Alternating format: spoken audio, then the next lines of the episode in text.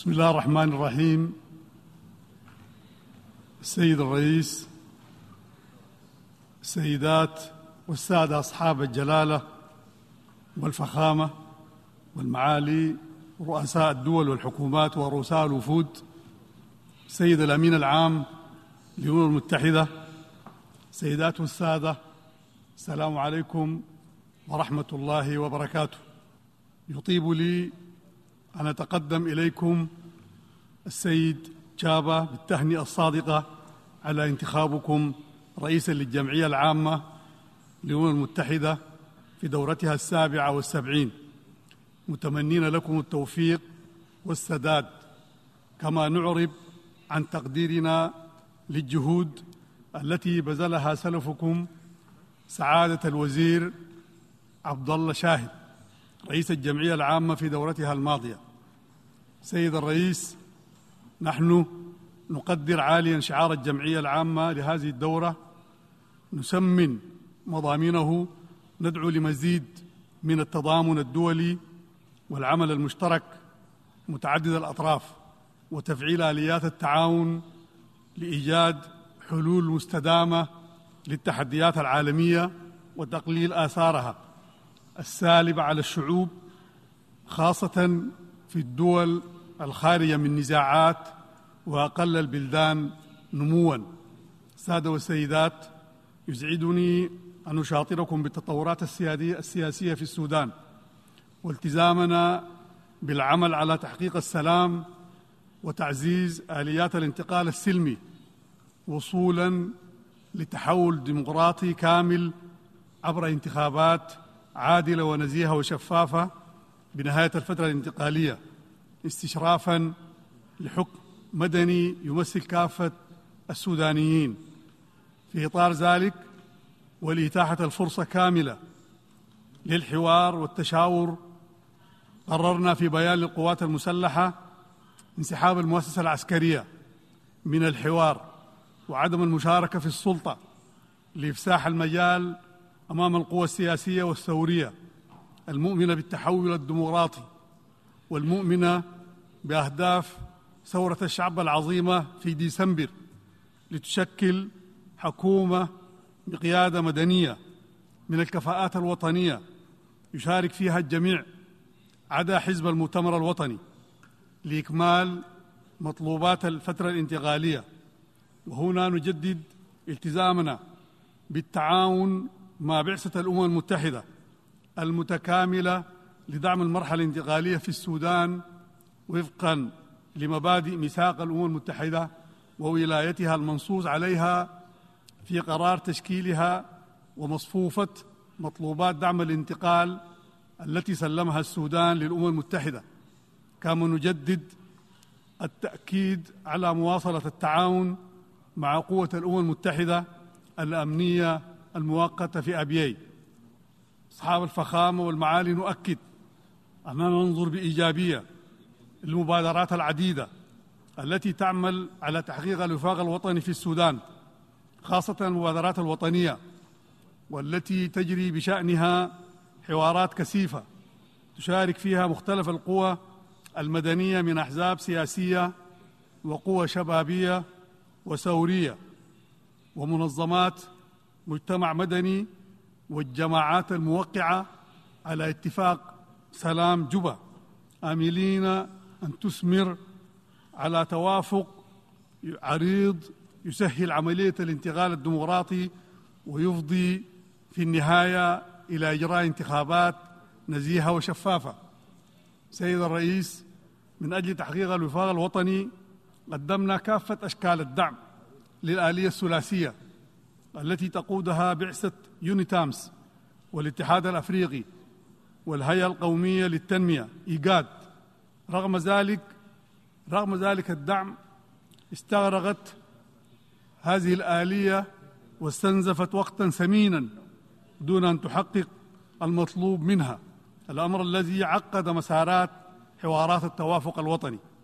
حضور الكريم، إن جهودنا بعد ثورة ديسمبر المجيدة قد أثمرت أيضاً عن توقيع اتفاقية جوبا للسلام، والتي خفضت وقلصت النزاع في دارفور محققة الأمن والاستقرار في الإقليم.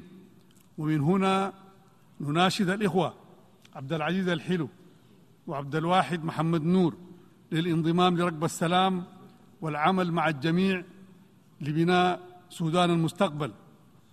أيضا يشهد إقليم دارفور بعد تحقيق السلام والمصالحات المجتمعية ازدياد معدلات العودة الطوعية للنازحين إلى مناطقهم. وفي إطار حماية المدنيين في إقليم دارفور تكونت المجموعة الأولى من القوات المشتركة لتباشر عملها في حماية المدنيين. وهنا نناشد المجتمع الدولي للعون والمساعدة في دفع جهود استحقاقات السلام بموجب اتفاق سلام جوبا. حضور الكريم، رغم التحديات الوطنية المعروفة التي تعمل بلادنا على تجاوزها، ظل السودان يلعب دوراً إيجابياً بناءً وداعماً للسلام والاستقرار والتنمية في الإقليم من خلال دوره الفعال في تنفيذ اتفاقية السلام المنشطة في جنوب السودان، وكذلك التعاون مع الأشقاء في جمهورية الصومال. ولعب السودان دوراً بالتنسيق مع الاتحاد الأفريقي للتوصل إلى اتفاقية السلام في جمهورية أفريقيا الوسطى الشقيقة، كما شارك السودان بفعالية في الاجتماعات المعنية بتعزيز السلام والأمن والتعاون في جمهورية الكونغو الديمقراطية، كما قاد السودان جهود تعزيز التنمية والتعاون بين الدول الأفريقية في القرن الأفريقي وشرق أفريقيا من خلال رئاسته لقمة الإيجاد. ويواصل السودان العمل المشترك مع الجارة الشقيقة تشاد لضبط الحدود، ويحرص ويحرص السودان على التنسيق والمتابعة بين الأطراف المعنية بشأن استتباب الأمن في الجارة الشقيقة ليبيا. أيضاً يبذل السودان جهداً كبيراً في مجال مكافحة الإرهاب والإتجار بالبشر والجريمة العابرة للحدود والجريمة المنظمة. وظل السودان يتعاون مع كافة الدول والمنظمات المعنية في هذا الصدد، كما ظل السودان يدعم باستمرار الشعوب لنيل حقوقها المشروعة التي تكفلها لها القوانين الدولية. سيد الرئيس، حضور الكريم، يبذل السودان جهوداً حسيسة ومستمرة لتحقيق أهداف التنمية المستدامة لإيمانه العميق بالمرامي التي تضمنتها الوثيقة الختامية لأجندة التنمية المستدامة للعام عشرين ثلاثين. وفي هذا الصدد اعتمدت حكومة الفترة الانتقالية الورقة الاستراتيجية للحد من الفقر للعوام واحد وعشرين ثلاثة وعشرين. وفي شهر يوليو من العام الماضي قدم السودان تقريره الطوعي للمرة الثانية، وبالطبع تتطلب هذه الجهود وقوف الأشقاء والأصدقاء وشركاء التنمية الدوليين مع السودان. ونؤكد من جديد التزامنا التام بتنفيذ خطة عام عشرين ثلاثين وخطة عمل أديس أبابا للتمويل من أجل تعاف أكثر مرونة واستدامة.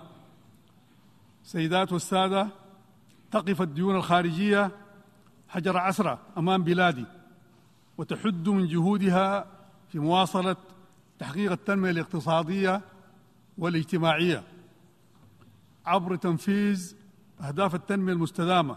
وكما تعلمون وأن السودان كان قد تأهل للاستفادة من مبادرة الدول الفقيرة المثقلة بالديون، وعليه فإننا نناشد المجتمع الدولي والدول الشقيقة والصديقة الوفاء بالتزاماتها وتعهداتها التي التزمت بها في اجتماعي باريس عشرين عشرين وبرلين عشرين واحد وعشرين، علماً أن السودان أكمل كافة التشريعات المطلوبة للاستفادة من للاستفادة من إعفاء الديون. حضور الكريم، إن تصاعد أزمة ارتفاع أسعار الغذاء والطاقة يتطلب مزيداً من التعاون الدولي. وفي هذا السياق نؤكد أن السودان مؤهل لتحقيق الأمن الغذائي على المستوى الإقليمي والدولي، وأننا ندعو من هذا المنبر الأمم المتحدة ووكالاتها المتخصصة والمنظمات الإقليمية والدول الصديقة والشقيقة للمساهمة في دعم جهود بلادي لتحقيق ذلك عبر نقل التكنولوجيا الزراعية وبناء القدرات ودعم مراكز البحوث الزراعية. السادة والسيدات، استقبل السودان ملايين اللاجئين من الإخوة الأشقاء من مختلف أرجاء القارة عبر عقود من الزمن، ويفتح لهم أبوابه ويتشارك معهم موارده القليلة ويقدم الحماية رغم الظروف الاقتصادية المعلومة. ومع تفاقم آثار التغييرات المناخية والتناوب بين موجات الجفاف والفيضانات ونقص المساعدات الإنسانية، هنالك واجب جماعي لتقديم المساعدة ينبغي القيام به قيادة وكالات الأمم المتحدة المعنية والدول المانحة والأشقاء والأصدقاء لعون ومساعدة المجتمعات التي تستضيف هؤلاء اللاجئين. إن الأمر الذي يحتل الأولوية في اهتمامات السودان في مجال نزع السلاح هو موضوع انتشار الأسلحة الصغيرة والخفيفة، ويعاني السودان شأنه شأن العديد من بلدان العالم النامي من هذه الظاهرة الخطيرة، حيث ارتبط ذلك في غالب الأحيان بأبعاد اجتماعية واقتصادية، مما زاد من انتشاره بين بعض القبائل والمجموعات السكانية، الأمر الذي يجعل مهمة نزع هذه الأسلحة والسيطرة عليها عملاً غاية في الصعوبة. والسودان يدرك أكثر من غيره مدى خطورة هذه الظاهرة وضرورة استئصالها عبر تعاون إقليمي ودولي. جمع الكريم أؤكد أن السودان يتعاطى مع موضوع إصلاح مجلس الأمن في إطار الموقف الأفريقي الموحد، وينبني موقف السودان من عملية التفاوض الحكومي غير الرسمي حول الإصلاح على ضرورة التأكيد على أهمية ومركزية موضوع إصلاح مجلس الأمن، وضرورة أن يكون الإصلاح شاملاً بحيث يخاطب كذلك إجراءات وطرائق ومناهج عمل مجلس الأمن على نحو يعالج سلبيات الممارسة والتجربة الراهنة للمجلس التي برزت في الصياغة الأحادية وهيمنت حملة الأقلام على الدول المدرجة في أجندة مجلس الأمن. سيد الرئيس، ختاماً أرجو أن أتقدم بالشكر والتقدير لكافة الدول الشقيقة والصديقة التي ظلت عوناً وسنداً لبلادي في أصعب الظروف، وندعو الأمم المتحدة والمجتمع الدولي والأصدقاء والأشقاء لمزيد من التضامن مع بلادنا في هذه المرحلة. شكراً سيد الرئيس، السلام عليكم ورحمة الله وبركاته.